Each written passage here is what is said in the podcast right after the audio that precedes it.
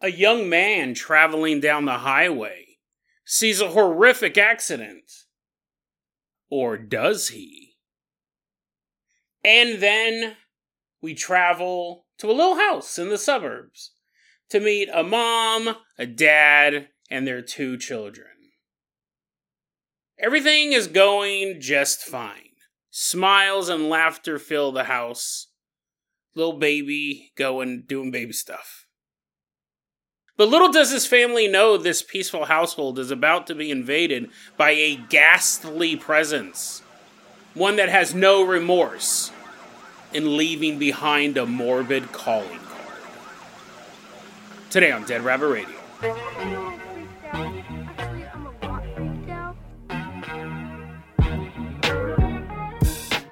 Hey everyone, welcome back to another episode of Dead Rabbit Radio. Host Jason Carpenter, I'm having a great day. I hope you guys are having a great day too. Hope you guys are having tons of fun doing whatever you're doing. We got a ton of stuff to cover today, so first off, running into Dead Rabbit Command after his all star performance. Last episode, he didn't get to fly the Carpenter Copter, so he's back. Give it up for our newest patron supporter, D Wormius. Yeah.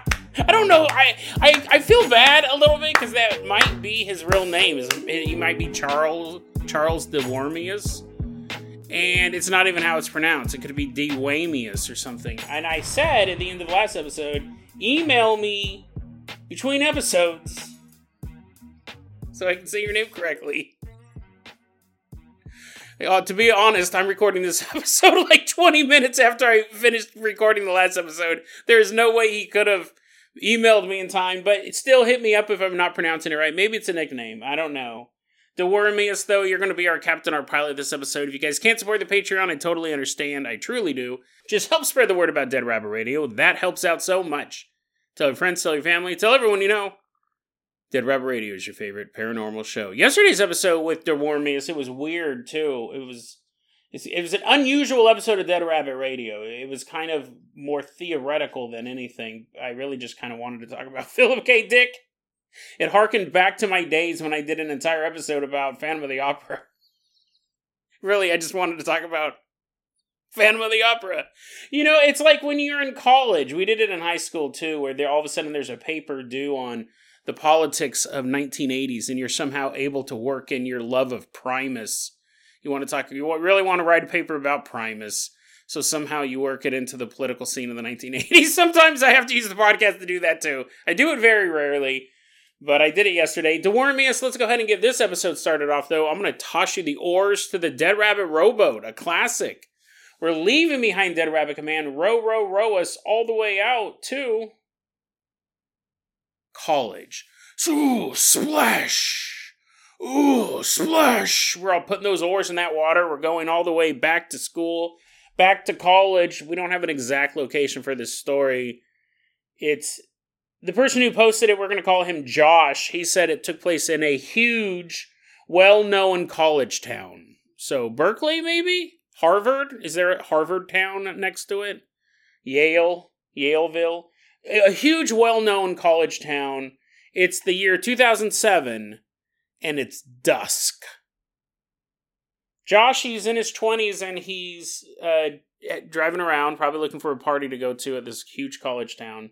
Or I don't know, maybe just going to his job at Taco Bell. It doesn't say. Anyways, he's stuck on this highway on ramp area. He's sitting at a traffic light, and the way that it's all set up is he goes, I'm sitting there, I'm stuck in this traffic light the the way it's set up, so he's behind a car. In front of that car, there's a a young man on a scooter, and then there's a couple cars in front of him. So it's it's a bit backed up, and they have the choice to go straight or make a left turn. Theater of the mind, people. You're like jotting down notes. You're like, oh wait, wait, what? Forget all that. The point is, is that Josh is sitting in his car and he sees a young man on a scooter about a car ahead of him. They're all at this traffic light. And the cars start moving. The traffic ding, light turns green, everyone starts moving, and the kid on the scooter starts to drive out. And all of a sudden, out of nowhere, a car just creams into this kid. Slams into him going 40. the kid has a helmet. This kid on the motorcycle, again, he's like, or the scooter, he's in his 20s. He has a helmet, but it's no help. Josh says this car hit him so hard, the kid goes flying in the air, flies into the median, right? The, into the middle of the road, crashes to the ground, and is completely motionless. The car that hit him just sped off, is gone. And it seems like a lot of the other traffic that was kind of in this area, some of them didn't see it. Some of them were ahead of the guy on the scooter, so they they've driven by. I don't know what the people are doing behind Josh, the other people who are at this traffic light, but Josh gets out of his car and he begins running towards this crumpled body in the middle of the road while he's calling 911.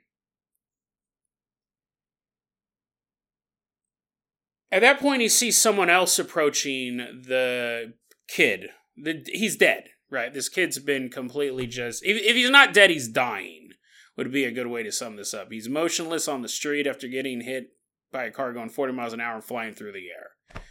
Josh isn't a doctor, neither am I. But the, prognosis does not look good. And Josh is running towards his body. He's calling 911. Yeah, there was just a horrible traffic accident. Yeah, we're out on, here on the highway on ramp, and some guy just creamed this kid. And as he's as he's doing that, as he's talking to 911 and getting closer to the kid's body, someone else is approaching, which is kind of what you want in these situations. You want other people to show up. Everyone might be able to help in a different way. He does start to see this guy Josh sees this guy walking towards him and walking towards this body lane in the middle of the street. But it's not just that this guy is. It's not like this guy is just walking over to be part of the rescue effort. Josh picks up on a few really interesting details very quickly. He goes, first off, remember, this is a highway on ramp. And this kid is now laying in the median of this highway. There's three lanes of traffic to get from the side of the street where I see the stranger coming from. He's not coming from my side. He's crossing these three lanes of traffic and he goes and he's just walking across the street. He's not looking for cars that are driving by.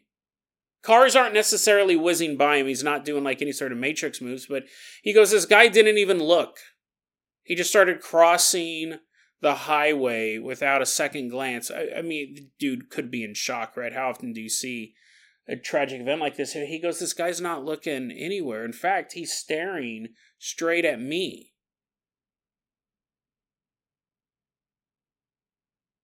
And I get to the scene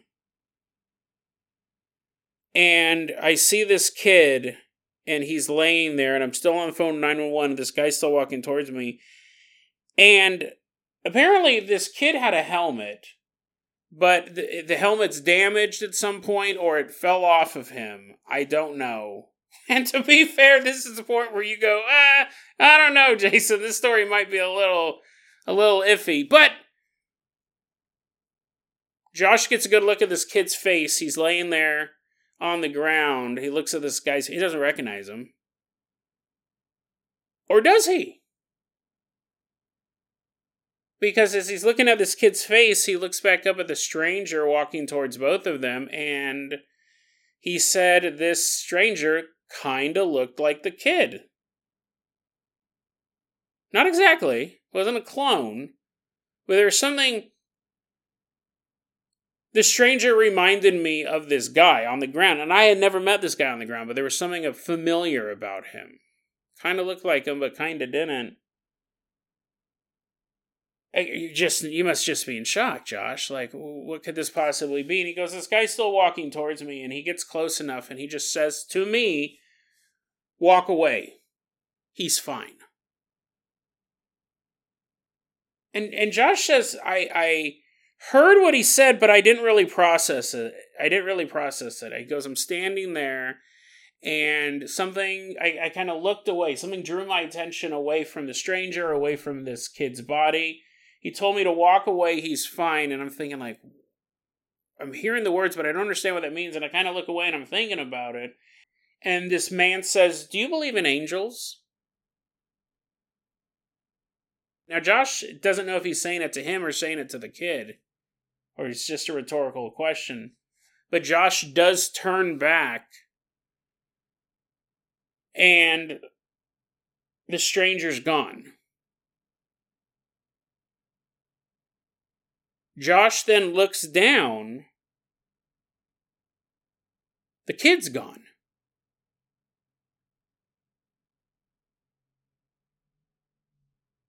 Josh looks back over to the traffic light where they were all stopped at. And he sees all the cars that were there previously, the kid on his scooter, another car, Josh's car, unmanned, sitting at this traffic light. The light turns green. Traffic goes as normal the kid on the scooter is not run over and killed.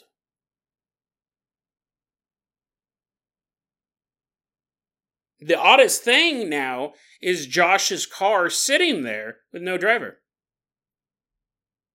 And he goes, I ran back and I got in my car and I have to process everything that I saw. I began driving down the highway and I remember very clearly the events of that night and also how eerily quiet and empty the entire drive was. The whole highway seemed empty.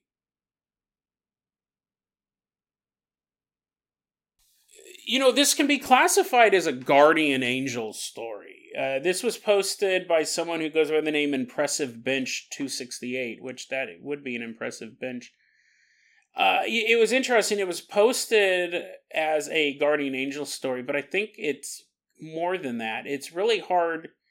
A lot of times, you know, when we come across these stories about quantum immortality, uh, the timeline resetting, most of the time it's the witness themselves. It's the witness themselves dying and being sorted through a giant water wheel or dying and having a near death experience and then being replaced seconds before the accident happened and they're able to avoid it. This one, it truly is a third party. Josh is the witness to all of this stuff. The kid may have never even known what he had avoided. Time reset itself to before when that light turned green. And anyone else in that area, anyone else who was paying attention to these events, they may have told a story. You know, it was super weird. I was at a traffic light earlier tonight, and there was a guy sitting in the car behind me at the stoplight. I don't even know why I paid attention to it. And then I looked back, and his door was open, and he was gone. And I looked over, and as I was driving away, he was in the middle of the highway, walking back to his car. It's the weirdest thing I'd ever seen. I don't know how he got out there so fast or so safe. That would be their version of the story. They would see a man disappear from his car and then see him standing in the middle of the road and being like, what, what? The guy in the middle of the road's like, what's going on? That's if they even noticed. How much, how often do you notice stuff like this when you're driving down the road? That'd be their version of the story. His version of the story is he existed in two timelines, and what's very, very interesting is when the timeline reset, he didn't. He was still in the location at the end of the last timeline. Super bizarre stuff. This is why I wanted originally this story was going to go on yesterday's episode with all the other Philip K. Dick stuff because this is reality bending. This isn't just Guardian Angel, which those stories are interesting in and of themselves sometimes a lot of times they're boring. Not to the person going through it. They're like i got to live again. I got to hug my children one more time. Yeah yeah it's fascinating. But as far as like being able to talk about it on a podcast it's not the most entertaining thing. This one not only is it the guardian angel aspect comes from the the the stranger walking across the road and it does i guess it meets the threshold of a guardian angel story. And it also we talked about this a long time ago are guardian angels future versions of ourselves? Is it possible that your guardian angel is you from the future? And it was a guy who was in a car accident and he saw an old man not an old man but like a man in his 40s with a beard calm him down during the accident and, and keep him in his right mind. And it was everyone survived but it was very bloody and tragic And then 20 years later, he looked in the mirror and realized that guy was him. Because he had grown his beard out and his face, you know, wrinkles and all that stuff. And that that's a theory. This it's another reason why I wanted to tell this story was because we have that same thing. It's could it have been an older version of the kid? That's why he looked the same but not different. I will say the idea of I, am a little skeptical about how Josh saw him without his helmet on. That's why I kind of was like, well, we know he had a helmet on because Josh says it didn't help. But I don't know. I mean, it's kind of convenient if the helmet dramatically splits into revealing also, I imagine his face would be paste getting hit 40 miles an hour. Maybe it's a really good helmet. But if the helmet's good enough to keep him his head from getting demolished, I mean, sure, he has traumatic brain injuries inside the skull, but outside um that part when i was reading it to you when i was talking about it with you guys i go mm, that sounds a little tricky because that means the visor popped off he got a good look at the kid's face or the helmet was destroyed or it rolled off in some way. So because otherwise how would he know what this face looked like compared to that face? I did want to address that. It, it, it would require the helmet to do something quite cinematic to reveal his face so that you'd have that part of the story but overall, it's an interesting.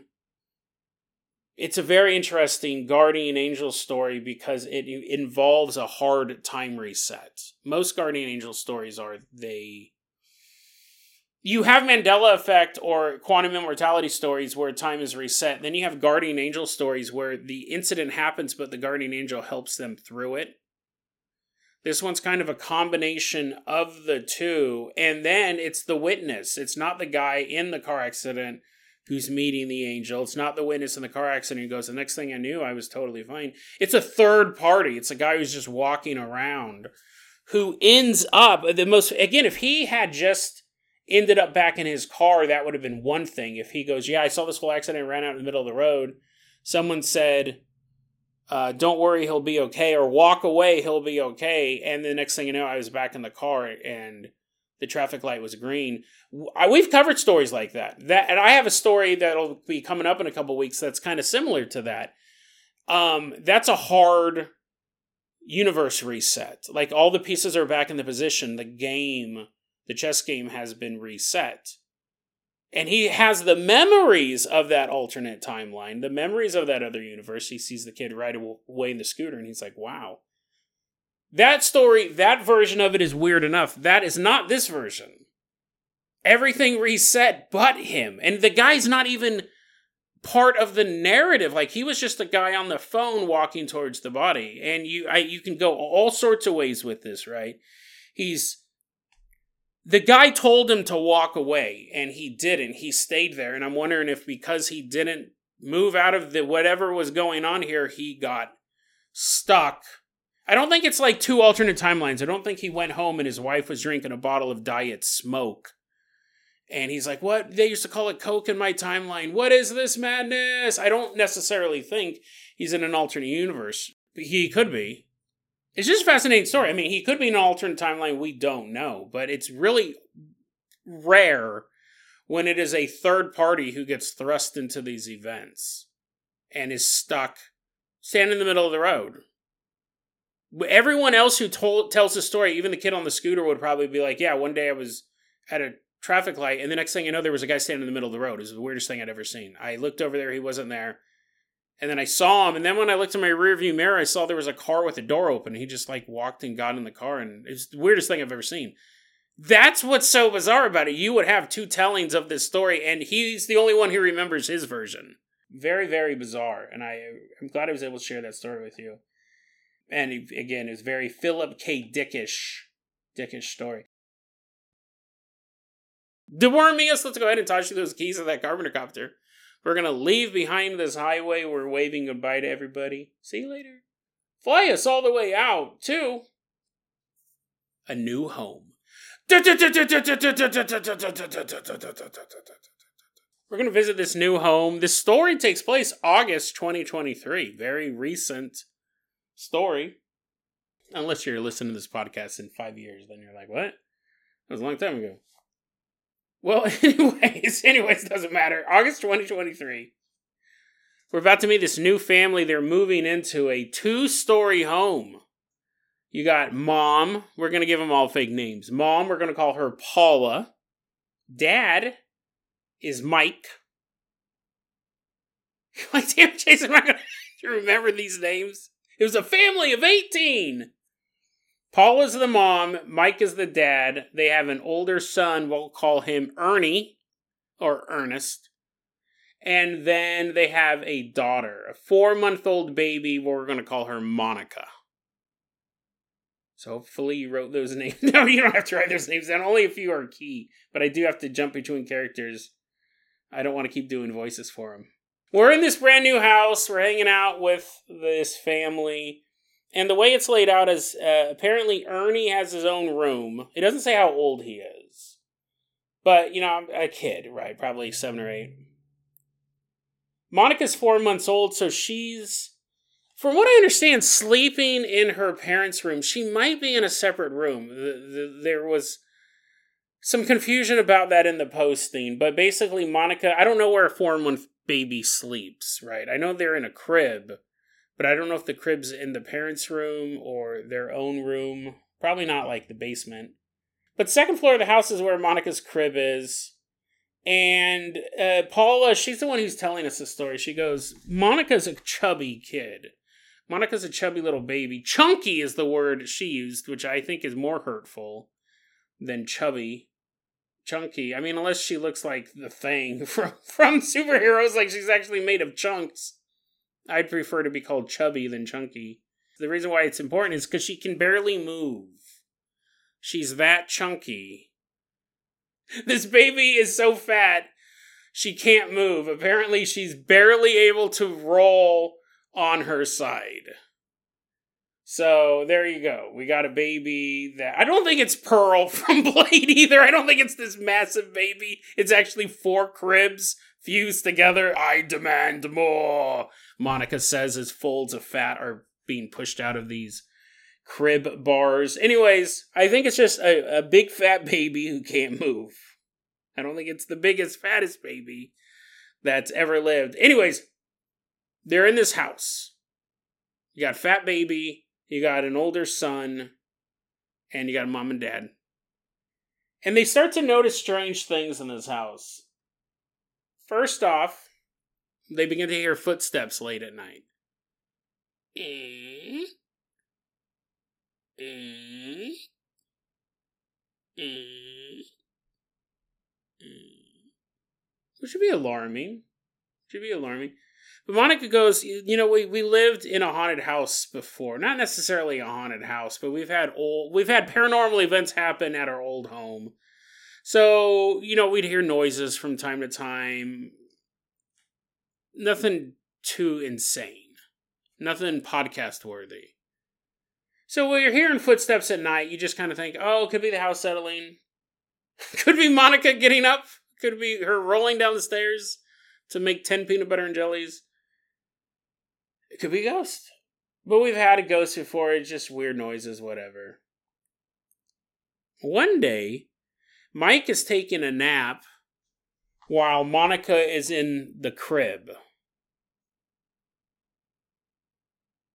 And Mike starts to hear Monica boo hoo hoo boo hoo crying. And Mike is just laying there and he wants to nap. He wants to sleep. And he hears his wife, he hears Paula say, Don't worry, honey, I'll get the baby.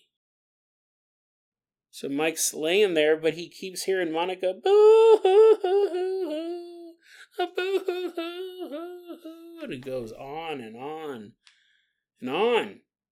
So Mike finally gets up. Baby's fine. Monica's just laying there in her mega crib. Seems fine, right? No real reason to be crying. Maybe she's hungry. I don't know. Maybe she wants something to eat.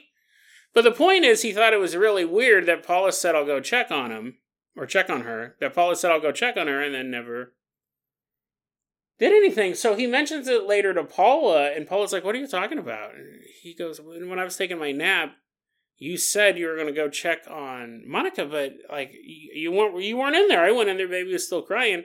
And Paula goes, That didn't happen. I was outside with Ernie when you were taking your nap. Me and him, me and your son, our son, were outside.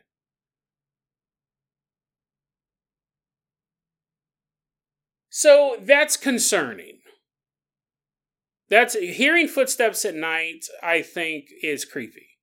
That alone is creepy, even if you've lived in a place with ghostly activity before. Hearing something walking around your house at night, I think it's easy though to chalk that up to all sorts of things. Just your imagination, raccoons, obese babies. You could chalk it up to a real answer. But if it turned out to be ghosts, it might make you a little more reluctant to walk through the house at night. Like you might turn on the hall light to go to the bathroom.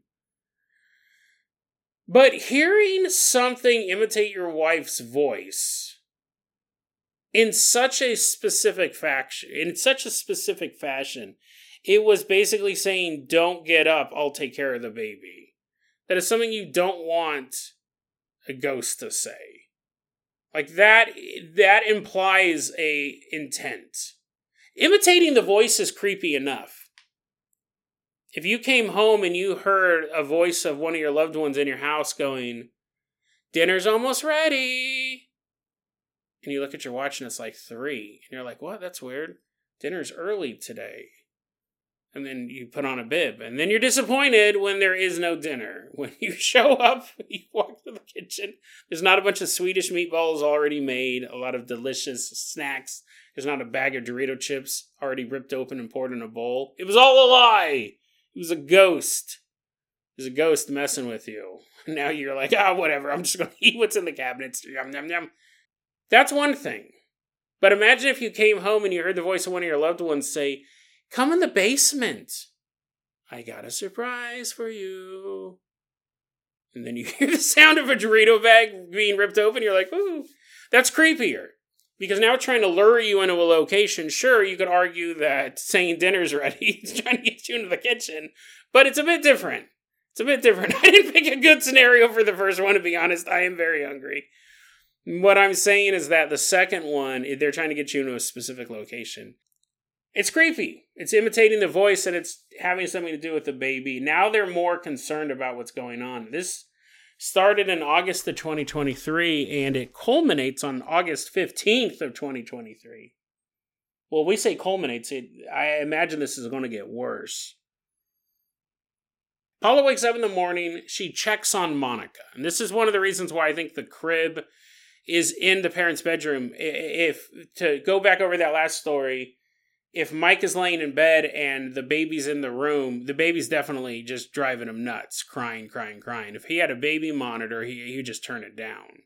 He's like, "Nope, you're not gonna die in the next couple minutes, right, baby? Click, shut off the baby monitor." I think the baby is in the room, but she she may not. The crib may be in a separate room, but but again, this does play an important part of where the baby's at. Paula wakes up. She checks on Monica. Monica is still sleeping in the crib. Paula then goes to Ernie's room, gets him up, wakes him up, gets him ready for the day. She then goes back in to check on Monica. The crib is, I don't want to say covered, but splattered with blood. There's blood on the crib. There's blood on a nearby windowsill. There's blood on the carpet, blood on the wall, blood on Mike and Paula's bed, which is why I think this is all in the same room. Blood everywhere. And what's super interesting about this particular story, was posted online by someone going by the name EC Celia 31. They uploaded a ton of photos. It's a lot of blood it's possible, right, that these photos are faked. All of this stuff could be fake. All of it could be fake. We see real news that's fake. Fake news is what they call it.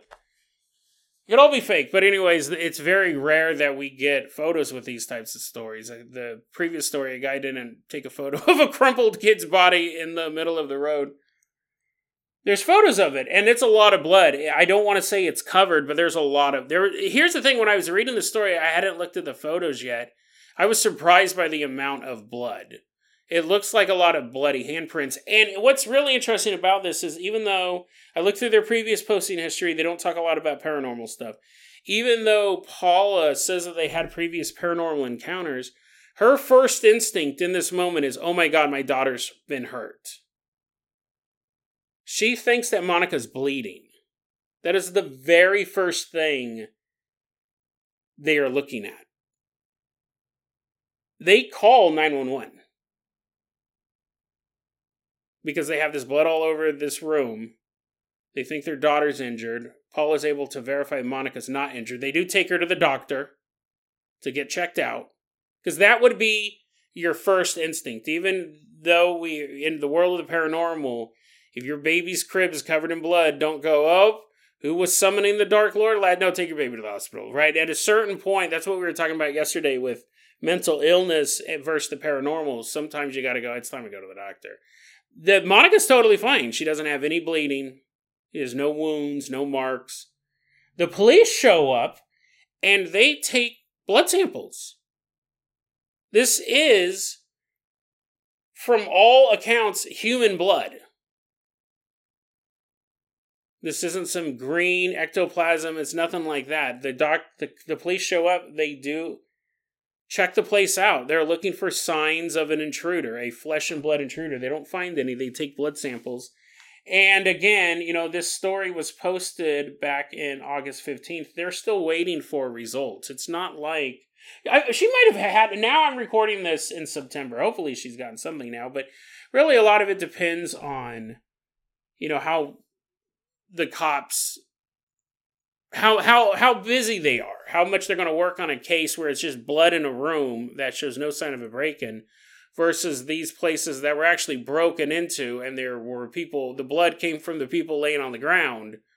Let's find their murderers. You know what I mean? Like there is a process, but the last that I checked, she was still posting that they were waiting for results and I can double check to see when that last post was and I'll do that in a second. But yeah, it's super bizarre that they find this blood, and that's not even it. She said that one of the other odd details, other than the huge amount of blood in there, in the crib, it was mostly around the crib and on the bars of the crib. I'll put the photos in the show notes. You can look at them as well.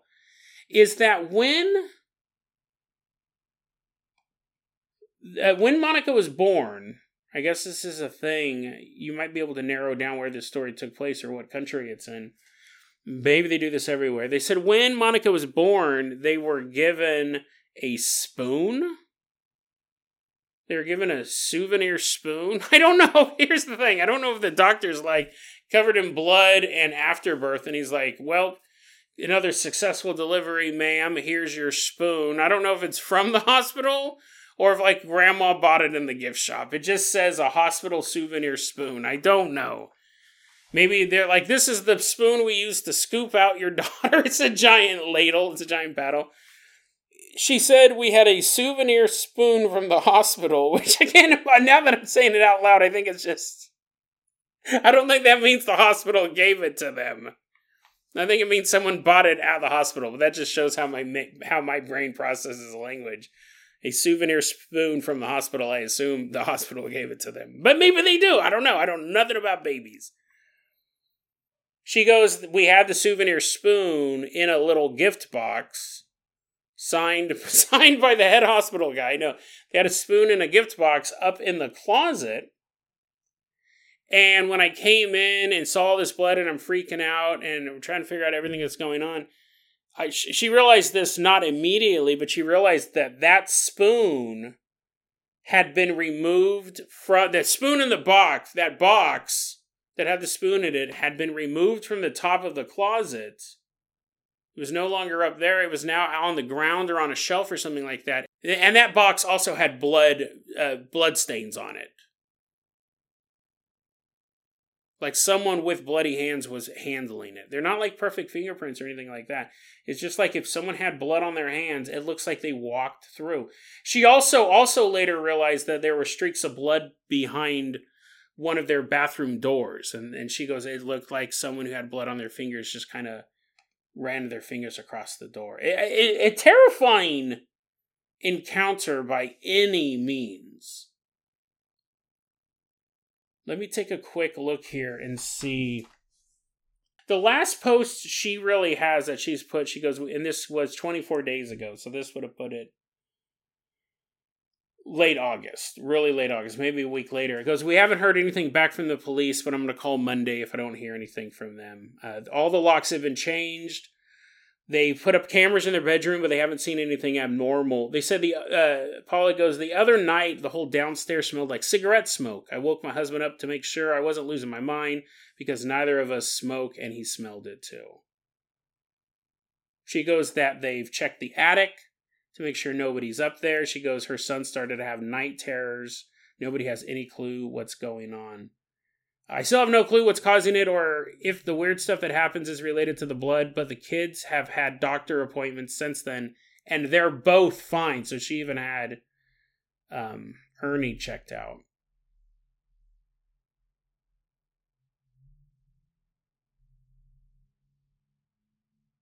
Um, really, she hasn't posted anything at all since that. She posted that on on twenty fourth day, and then she did. She posted on I think a uh, um, another medical Reddit type thing, but it had nothing to do with that. It was uh, she's not. She hasn't posted it since she posted that. She hasn't posted anything since that day on any on any forum that we can see. So I don't think that that means the worst, but dude, who knows? I mean, anything with blood, anything that involves children. She's even told her neighbors, and the neighbors have been like, "We'll help keep an eye out." Because where? What do you think this is? Do you think it is an intruder? Do you think it's a ghost? Both are terrifying. Both are absolutely terrifying, and I feel like they're going through the motions, right? The the proper motions, they're treating it as a real threat. Like it could be a physical force, it could be a guy living in the attic, it could be someone with keys that is sneaking into the house, it could be a flesh and blood human. Okay. It could be a flesh and blood human doing terrifying things to us. So we're doing that. We're also looking at it might be paranormal, and then what do you do to protect yourself from that? Because that would explain stuff like the footsteps. See, the footsteps, like it is interesting. They they check the attic because you would think this is a real person, but then when your son's starting to have night terrors and they imitating the voice perfectly and all of this stuff, like what does any of this mean? Is it real life? Is it paranormal? Uh, Paula did continue to respond to a lot of questions, which again is very helpful, especially when you're trying to look at this from a, a research standpoint. Like, what is this phenomenon? What was fascinating is uh, that's Paula did state we've had paranormal events happen at a previous house. She said back in 2018, so not too long ago, five years ago, she said that her and her husband had played with a Ouija board and haven't done it since doesn't say that it was necessarily the worst experience of their life. Could have opened up a gateway. Um, but we don't know. Right? Could could have just been a little parlor trick. I stay away from Ouija boards personally. What I, I found super interesting was that they talked about this is where it gets really creepy and, and very unsettling. They you I read all these posts, they keep talking about previous haunting stuff, stuff, and it's pretty basic footsteps, banging, banging noises, toys playing with themselves. I said that wrong. Um, toys playing on their own. That's a totally different story. That would be disturbing. Um, no, not toys playing with themselves. Toys. totally ruined. This is creepy. This is creepy. Let me get back on track. Toys playing on their own. She said that was the previous activity they had at their old house. Well, she said, um, I don't even know how to interpret this. I mean, I do. I just almost don't want to. It's too creepy. Quote The footsteps banging and toys playing on their own started after we had a miscarriage a year after my son was born.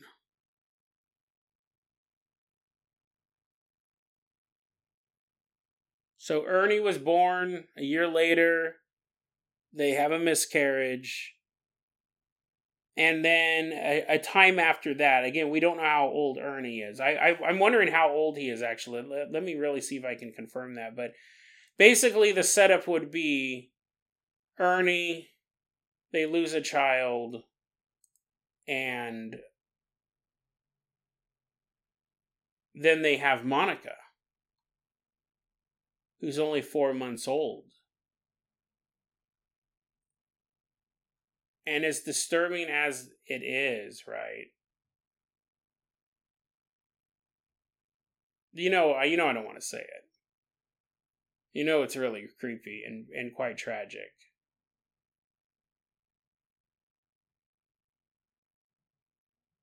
But could God? I don't even want. I don't even want to say it.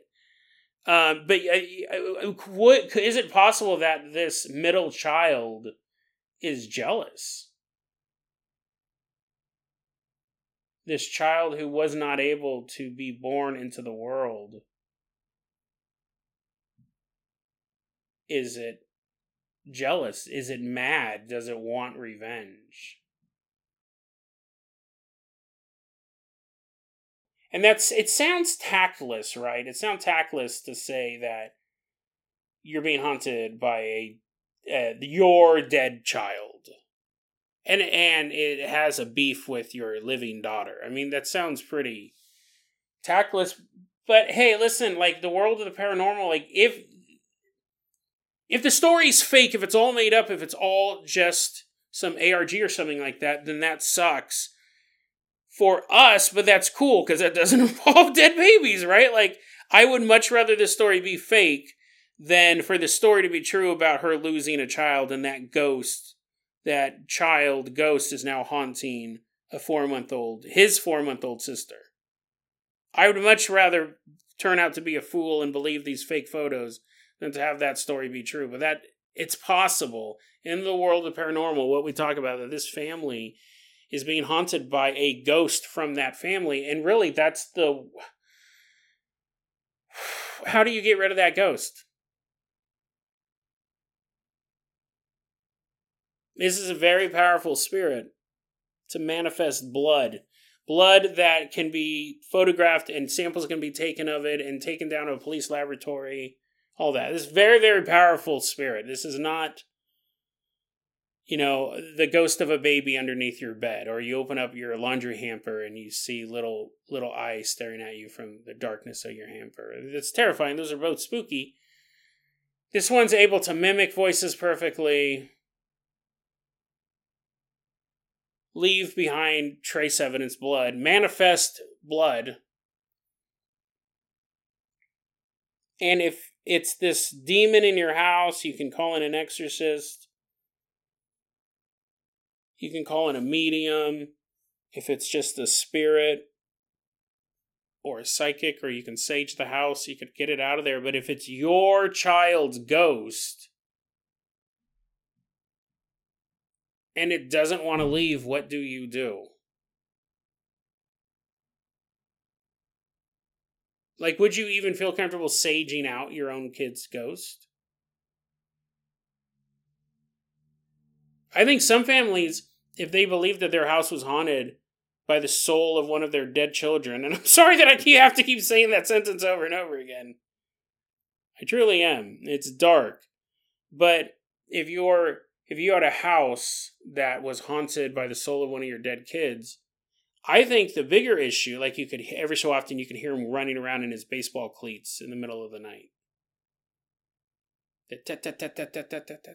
Very distinct sound, cleats on wood. You, I think your concern would be I don't ever want to move because I don't want to leave him behind. Like, is there a way to move his spirit with us? Can we get him to attach to this vase or something? So, I think that would be more of the course of action a family would be thinking about if their house was haunted by one of their dead relatives.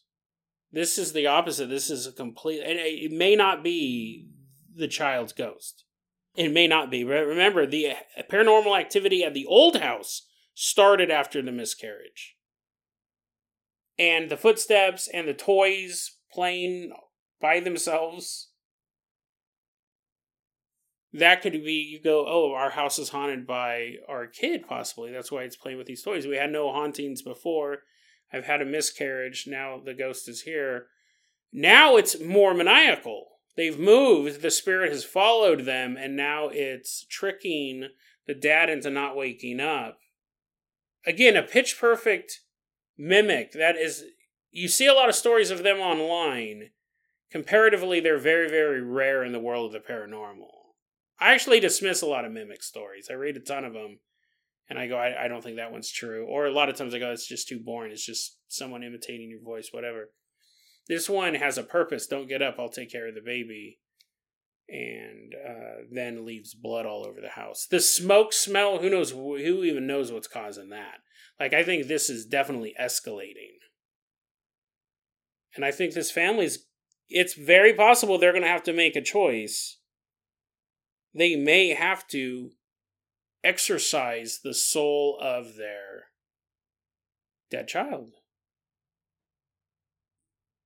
you may have to sage him out of the house. You may have to bring someone in who talks, at best, talks him to going over to the other side. But if he doesn't want to leave, if this ghost is already doing malignant and evil things, he may not want to leave. You may have to sage him out. You may have to have him cast out. It would be the equivalent of you having three kids and your middle child is trying to physically harm your four month old baby. This type of stuff does happen. And families let it go on. They try to get counselors involved and medication and all this stuff. But eventually, that family is going to have to make a choice. Do we, what do we do with the middle child? He's going to kill his four month old sister. We know that. What do we do? And a lot of times, you just have to get him out of the house, send him to an orphanage, foster care, whatever. And this family may be faced with that same decision. And again, you're not just sending your kid off to an orphanage that maybe they'll get the help they need, and when they're older, you can reconnect. You're possibly banishing your child's soul to an eternity of wandering through the unknowable mists of time. You know what I mean? There's there's a big difference. There's a big difference between the two. But I think that's what's happening, and this family's going to have to make that choice. And we all know what the choice is going to be. You would obviously choose your living daughter over the ghost of your dead child. I mean, I think that's obvious, right? I don't think anyone is making a pro and con list. They're like, well, that baby was quite chunky. I think that that's the obvious one, but then the question comes, what how do you how do you get rid of this He's already moved with them. He's already transferred from one location to another. Again, that takes a, a lot of power for a spirit. Lot of power. That's why the original fan, like, you would have to try to figure out a way to move a ghost from one location to another. I see people post about it occasionally online. It's not easy to do. It often fails, and that's why a house can be haunted long after the people who lived there and the, the cause of the haunting are long gone. It's very hard for a ghost to leave a location like that. And crazy story though, isn't it? And they haven't posted since. I don't necessarily think that means that this entire family's been slaughtered by a baby ghost. But I mean, that's the ridiculous answer to. I mean, in the world of paranormal, it's definitely possible. I did think about it for a second. I don't think that's what happens, but this family's going to have to make that decision real quick over what to do. And I think the longer that they deny that, listen, I could be totally wrong. I shouldn't say deny. I could be totally wrong about this. This is just my read on it. But if I am right, the longer they wait on how to deal with this, the harder it's going to be. This thing's generating a lot of power. It's only going to get harder. And it's not just going to get physically harder, it's going to get emotionally harder. Because at the end of the day, you're choosing between children One's living, one is dead. But it's a hard choice to make. And even when you make that decision, you gotta. I mean, in the real world, you can have the police cart your bad seed, your trouble child, out of your home. They can come in and grab them, take them out of the house. But this is something completely different. In this scenario, the paranormal force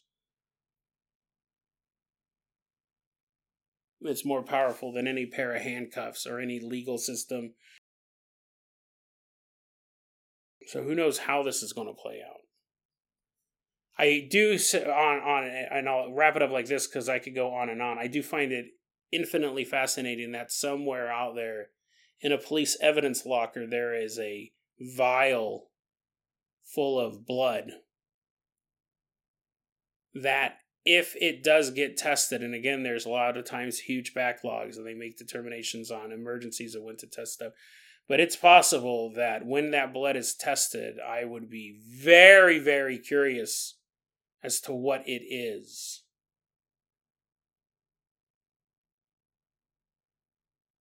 It would be jaw droppingly bizarre and ultimately tragic if the blood in that vial came from someone who is genetically the same as Paula and Mike. It came from their child. But you could do tests and rule out that it didn't come from Ernie. But it also didn't come from Monica.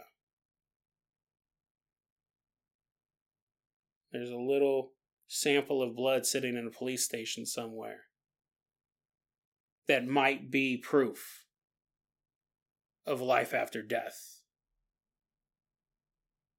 And it also might be proof that revenge is coming.